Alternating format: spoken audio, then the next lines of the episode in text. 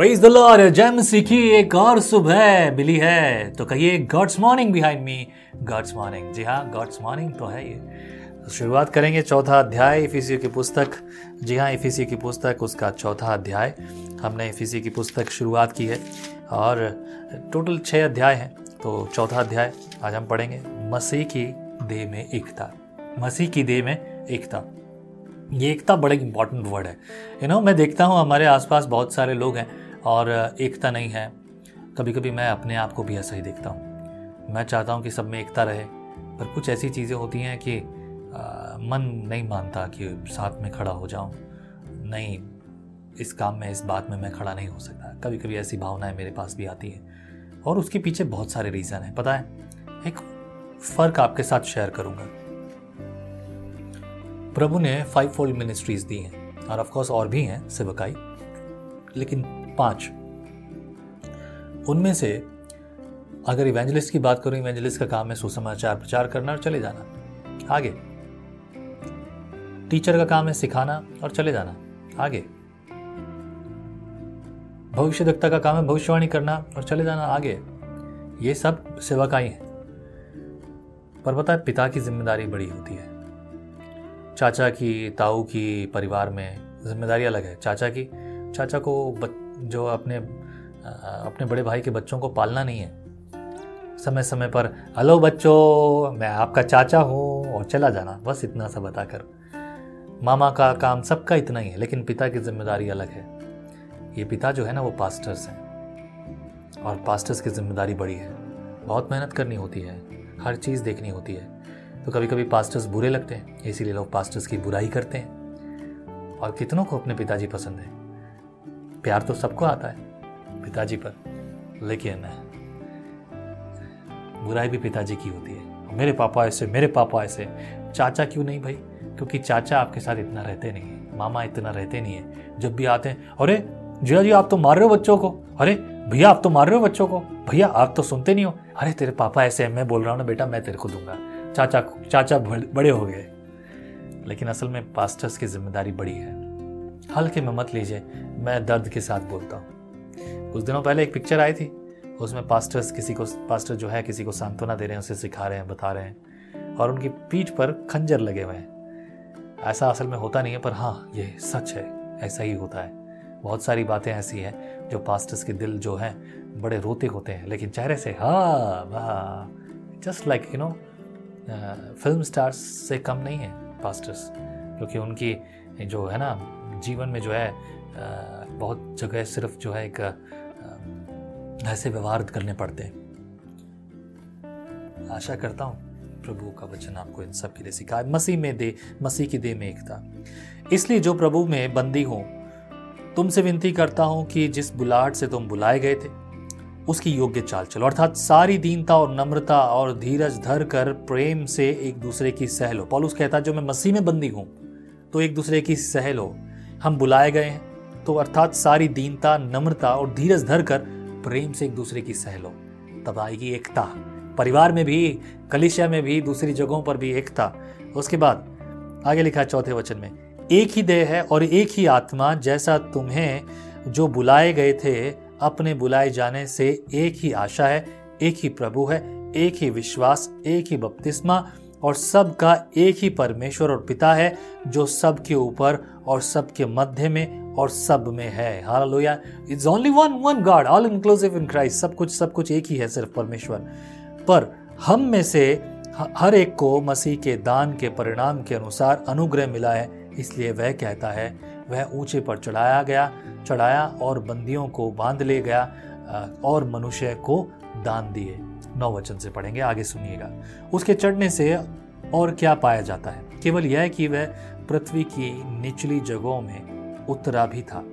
और जो उतर गया, वह वही, यह वही है, जो सारे आकाश के ऊपर चढ़ भी गया कि सब कुछ परिपूर्ण करे। देखिए, जो चढ़ गया, इसका मतलब उतरा भी था, है ना? जैसा लिखा है। इसका मतलब वो था। ग्यारह वचन, बड़ी गहरी बातें आज इस इस इस भाग में। उसने कुछ को प्रेरित नियुक्त करके, कुछ को भविष्यवक्ता नियुक्त करके, और कुछ को सुसमाचार सुनाने वाले नियुक्त करके, और कुछ को रखवाले, यानी कि प्रभु के सेवक पासवान, और कुछ उपदेशक नियुक्त करके दे दिया, जिससे पवित्र लोग सिद्ध हो जाएँ और सेवा का काम किया जाए और मसीह की दे उन्नति पाए। Hallelujah. Five fold ministry, reason behind कि हम प्रभु के नाम को महिमा दें। अगर हम में से किसी के काम में या सेवकाई में परमेश्वर के नाम को महिमा नहीं मिल रही है means you have to check yourself आपको देखना पड़ेगा कि आप क्या कर रहे हैं। तेरा वचन, जबकि हम सब के सब विश्वास और परमेश्वर के पुत्र की पहचान में एक न हो जाएँ और एक सिद्ध मनुष्य न बन जाएँ और मसीह के पूरे डील डॉल तक न बढ़ जाएँ, ताकि हम आगे को बालक न रहें, जो मनुष्य की ठग विद्या और चतुराई से उनके भ्रम की युक्तियों के और उपदेश के हर एक झोंके से उछाले और इधर उधर घुमाए जाते गए ये दो नोटिस करने वाली बात है। ये क्या ठग विद्या और चतुराई से नहीं, है ना? कि जिसकी वजह से आगे को बालक ना रहे। ये समझने के लिए है। बालकों का जीवन बड़ा अजीब है ना? अगर हम किसी कमज़ोर व्यक्ति को देखते हो, क्या बोलते हैं? बालक जैसा यार। नहीं यार नहीं चलेगा नहीं, इससे बात नहीं बनेगी। We find the good one someone is mature पंद्रह वचन। वरन प्रेम में सच्चाई से चलते हुए सब बातों में उनमें जो सिर है, अर्थात मसीह में बढ़ते जाए, जिससे सारी देह हर एक जोड़ की सहायता से एक साथ मिलकर और एक साथ कटकर उस प्रभाव के अनुसार जो हर एक अंग के ठीक ठीक कार्य करने के द्वारा उसमें होता है, अपने आप को बढ़ाती है कि वह प्रेम में उन्नति करती जाए। सब बातों में, सारी बातों में उद्देश्य यही है कि प्रेम में उन्नति करते जाए, ताकि हम स्वर्ग के वारिस ठहरें, जो बुलाहट है, उसके अनुसार कार्य करें। मसीह में नया जीवन, सत्रह वचन।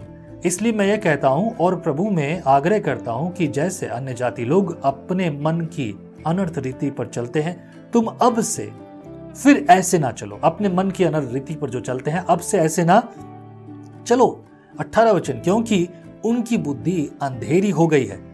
और उस अज्ञानता के कारण जो उसमें है और उसके मन की कठोरता के कारण वे परमेश्वर के जीवन से अलग किए हुए हैं। अज्ञानता और ठोकरों के कारण। आगे देखो, क्या लिखा है उन्नीस वचन से? और वे सुन्न होकर लुचपन में लग गए कि सब प्रकार के गंदे काम लालसा से किया करें।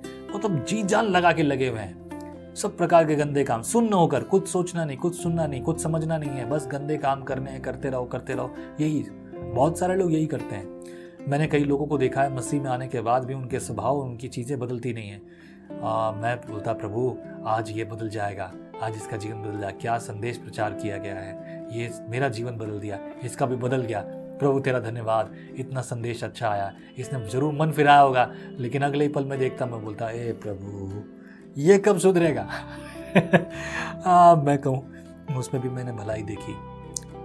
आगे बढ़ेंगे। उन्नीस वचन। पर तुमने मसीह की ऐसी शिक्षा नहीं पाई, वरन तुमने सचमुच उसी की सुनी और जैसा यीशु में सत्य है, उसी में सिखाए भी गए कि तुम पिछले चाल चलन के पुराने मनुष्यत्व को जो भरमाने वाली अभिलाषाओं के अनुसार भ्रष्ट होता जाता है, उतार डालो। कहाँ से आई है ये बातें?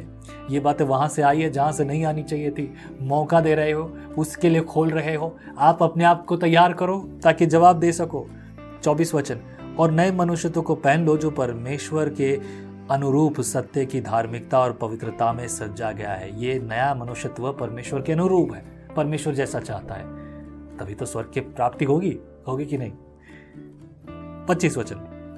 इस कारण झूठ बोलना छोड़कर हर एक अपने पड़ोसी से सच बोले, क्योंकि हम आपस में एक दूसरे के अंग हैं। कुछ लोग की आदत है ना, बस अभी आया। अभी कहाँ से आया? वो तो अभी तो निकला भी नहीं, अभी तो नया धोया भी नहीं। बस अभी आया, अभी बस पहुँचा। लोग झूठ इतना। देखिए, ये झूठ इसके पीछे एक भावना थी कि मैं जल्दी आना चाहता हूँ, पर आ नहीं पाया। पर झूठ तो झूठ है। है ना? ये बनियान के साइज़ की थोड़ी है। स्मॉल मीडियम लार्ज ये अच्छा वाला झूठ है, ये नकली वाला झूठ है, ये थोड़ा सा मज़ेदार झूठ है। और ये कहते हैं ना, हम सफ़ेद झूठ है। तो भाई, झूठ काला भी होता है क्या? काला भी होता है, सफ़ेद भी होता है, लाल, पीले भी झूठ होते हैं। पर इन सब का जो परिणाम है वो बड़ा काला होता है। और परिणाम आपको पता है। छब्बीस वचन, क्रोध तो करो, पर पाप मत करो। सूर्य अस्त होने तक तुम्हारा क्रोध न रहे, और न शैतान को अवसर दो। सुन लिया आपने? आगे, चोरी करने वाला फिर चोरी ना करे, वरन भले काम करने में अपने हाथों से परिश्रम करे। इसलिए कि जिसे प्रयोजन हो, उसे देने के लिए उसके पास कुछ हो। प्रयोजन मतलब जिसकी ज़रूरत हो उसको देने के लिए उसके पास कुछ हो। बंगाल से एक व्यक्ति का मुझे कॉल आया, वो कहता कि मैं पहले पाप भी कर, पाप ही था, मेरे जीवन में बुरी भली बातें थी। मैं विच क्राफ्ट यानी कि जादू टोना टोटके वगैरह किया करता था और मैं चोर था। मेरी पूरी टीम है, जो हम लोग चोरी करने जाया करते, चोरी करते, और अब मैंने ये सब छोड़ दिया। पहले मेरे पास धन, दौलत सब कुछ था, लेकिन शांति कुछ नहीं थी और रोता था। लेकिन आज मेरे पास धन, दौलत कुछ नहीं है, मेरे बच्चों के लिए कुछ नहीं है, लेकिन आज मेरे पास शांति है। This what he was saying पर अभी उसका नया जीवन था। आई बिलीव प्रभु ने उसे सुधारा होगा, क्योंकि किसी के भी दिन हमेशा के लिए टिकते नहीं किसी ने कहा था, जब तुम्हारे दुख के दिन, अच्छे दिन ज़्यादा दिन नहीं टिके तो दुख कितने दिन टिकेगा? है ना? कहानियाँ सुनते हैं ना लोगों की, लोग कहते हैं ना बड़ी ज़िंदगी में बड़े दुख उठाए। मतलब पहले बहुत अच्छा था, हमारे पास ये था, हमारे पास वो था, लेकिन आज बड़े दिन, दुख के दिन गुजार रहा हूँ। मतलब ये आपके जब अच्छे दिन ज़्यादा नहीं चले तो दुख के दिन कितने दिन चलेंगे? बुरे दिन भी बहुत जल्दी समाप्त हो जाएँगे, फिर से नया दिन, अच्छे दिन आएँगे। ये अच्छे दिन सरकारी वादों वाले अच्छे दिन नहीं है, ये अच्छे दिन परमेश्वर वाले हैं, ओके? देखिए, अट्ठाईस वचन, उनतीस वचन पढ़ूँगा। कोई गंदी बात तुम्हारे मुँह से ना निकले, पर आवश्यकता के अनुसार वही निकले जो उन्नति के लिए उत्तम हो, ताकि उससे सुनने वालों पर अनुग्रह हो। आवश्यकता के अनुसार। मतलब बार बार भी नहीं गुड़ गुड़ बुड़ चिड़चिड़ बुड़ करने वाला नहीं। परंतु जो भी बोलो अच्छी बात बोलो। कोई गंदी बात तुम्हारे मुँह से ना निकले। तीस वचन परमेश्वर के पवित्र आत्मा को शोकित मत करो जिससे तुम पर छुटकारे के दिन के लिए छाप दी गई है। सब प्रकार की कड़वाहट और प्रकोप और क्रोध और कलह और निंदा और सब बैर भाव समेत तुम दू, से दूर ही दूर ही की जाए कि एक दूसरे पर कृपालु और करुणा में और जैसे परमेश्वर में, मसीह में तुम्हारे अपराध क्षमा किए, वैसे ही तुम भी एक दूसरे के अपराध क्षमा करो। प्रभु से जब प्रार्थना के लिए पूछा गया तो प्रभु प्रार्थना करना सिखा तो क्या था उसमें? बड़ा इंपॉर्टेंट बात। जिस प्रकार मैंने अपने अपराधियों को क्षमा किया है, वैसे तू भी मेरे अपराधों को क्षमा कर। जब प्रार्थना समाप्त हो जाती है, उसके बाद दो वचन स्पेशली इसी के बारे में लिखा है। इस प्रकार अगर मैंने माफ़ नहीं किया तो क्या होगा? सहलू, इसीलिए कह रहा है। पोलूस एक हो जाओ। एकता में बड़ी सामर्थ्य है। सारे कोई दूसरे का भला सोचे। मेरा भला तो एकता नहीं आएगी। ये वाकई में वो ताली है जो दोनों हाथ से बजेगी। ये एक हाथ से नहीं बजेगी। आप शुरुआत कीजिए। प्रभु की महिमा देखिए। हमें प्रभु आपके साथ हो।